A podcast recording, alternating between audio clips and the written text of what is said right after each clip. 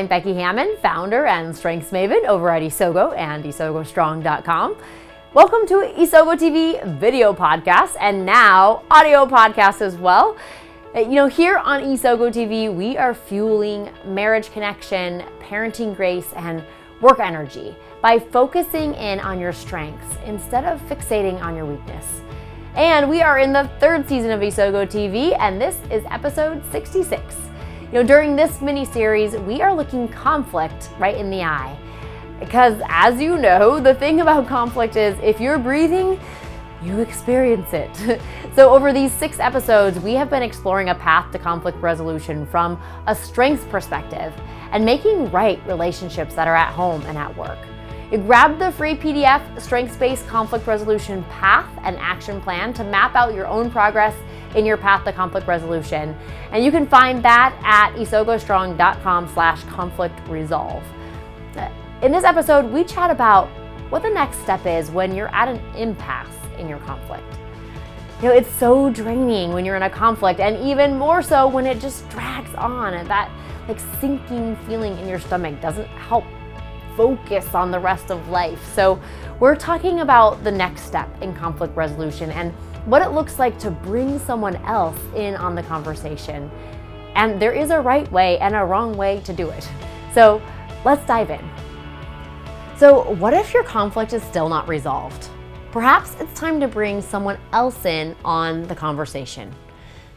When my mom was dying, my husband was deployed, and I was about to give birth to our 3rd baby, I sought out a counselor. Perhaps out of fear of stigma, I waited too long until life felt out of control, but it was one of the best decisions I ever made. There are moments from our time together that I reach back to this day. Externally, 2 of my 2 key takeaways are this. 1, I will say things in front of a neutral 3rd party that I would never say without her. And similarly, I will not say things in front of a neutral 3rd party that might otherwise just spill out without her presence. And then number 2, the outside perspective is unmatched. The story inside my own head and my storm, I can just lose sight of the big picture.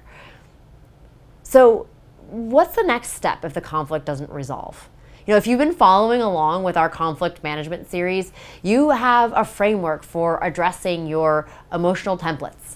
You understand the influence of your own perception frustration. You inspected the state of your own heart and contribution, and you perhaps even began a one-on-one conversation with the person you've experienced the conflict with, framed around their strengths. But what if the conflict still persists? The next step is both simple and challenging, much like seeing a counselor.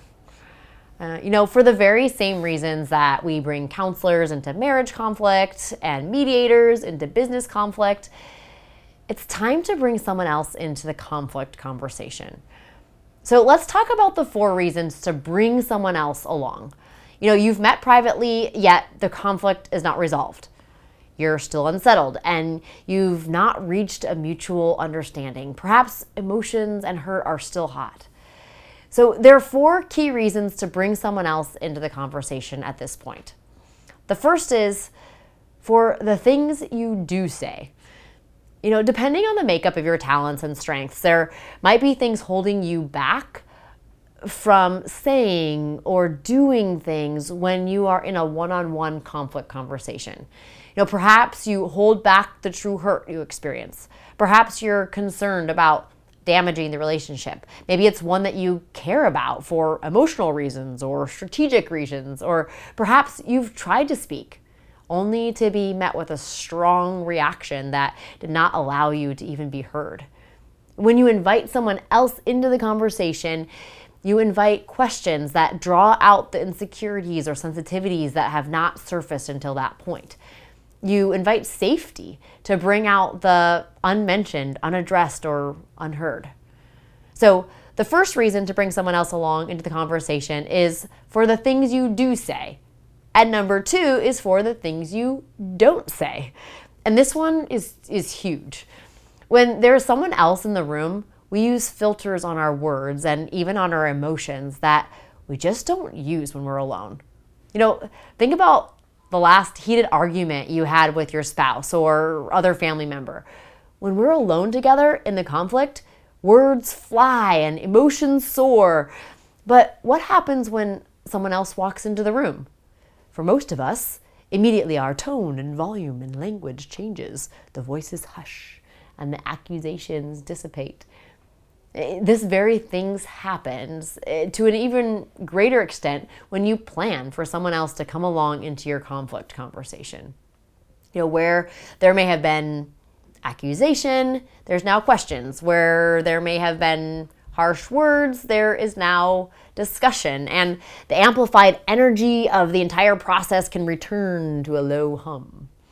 So number one was the things you do say, number two was the things you don't say, and number three is the insight you get. Once we're entrenched into the details, the hurt, and the story of our conflict, it's not impossible, almost very difficult to enter with clear judgment. You know, a trusted, neutral third party provides an outside perspective that neither one of you have. And that insight of someone else can pave the path forward that breaks through the walls that you've erected.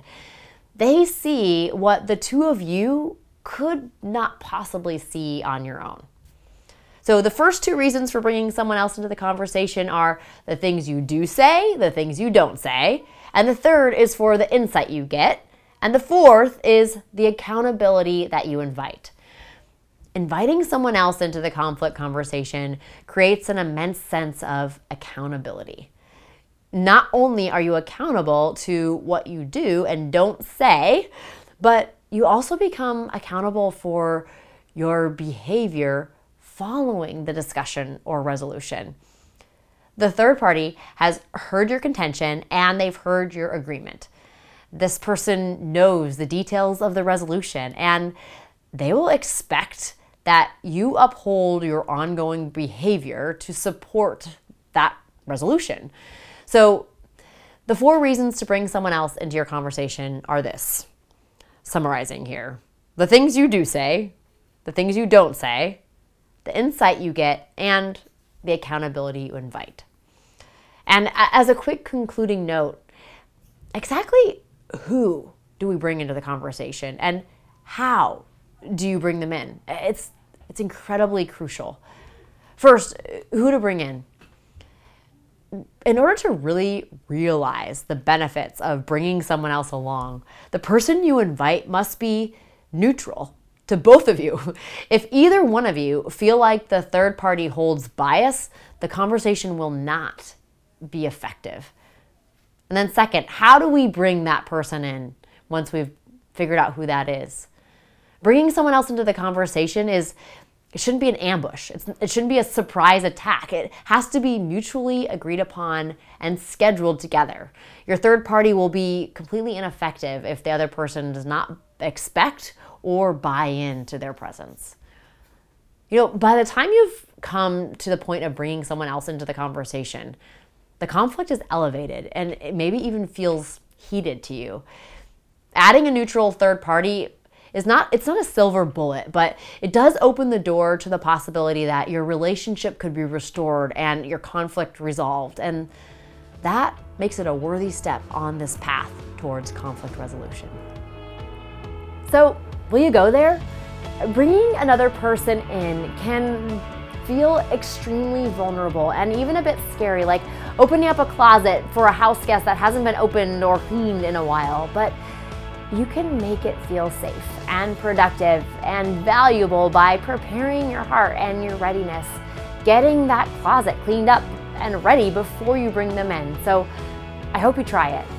You know, throughout this series on conflict resolution, we've been talking about the free PDF we're offering called the Strengths-Based Conflict Resolution Path and Action Plan. And you can get that over at IsogoStrong.com/conflict resolve.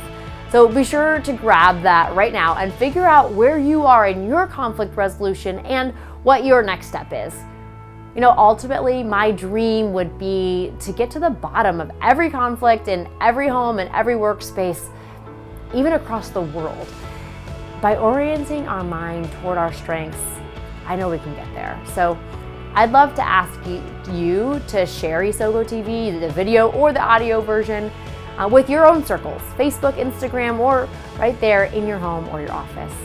And if you like Isogo TV, please leave a 5-star review over at iTunes. It not only means a lot to me, but it also helps others find this podcast resource too.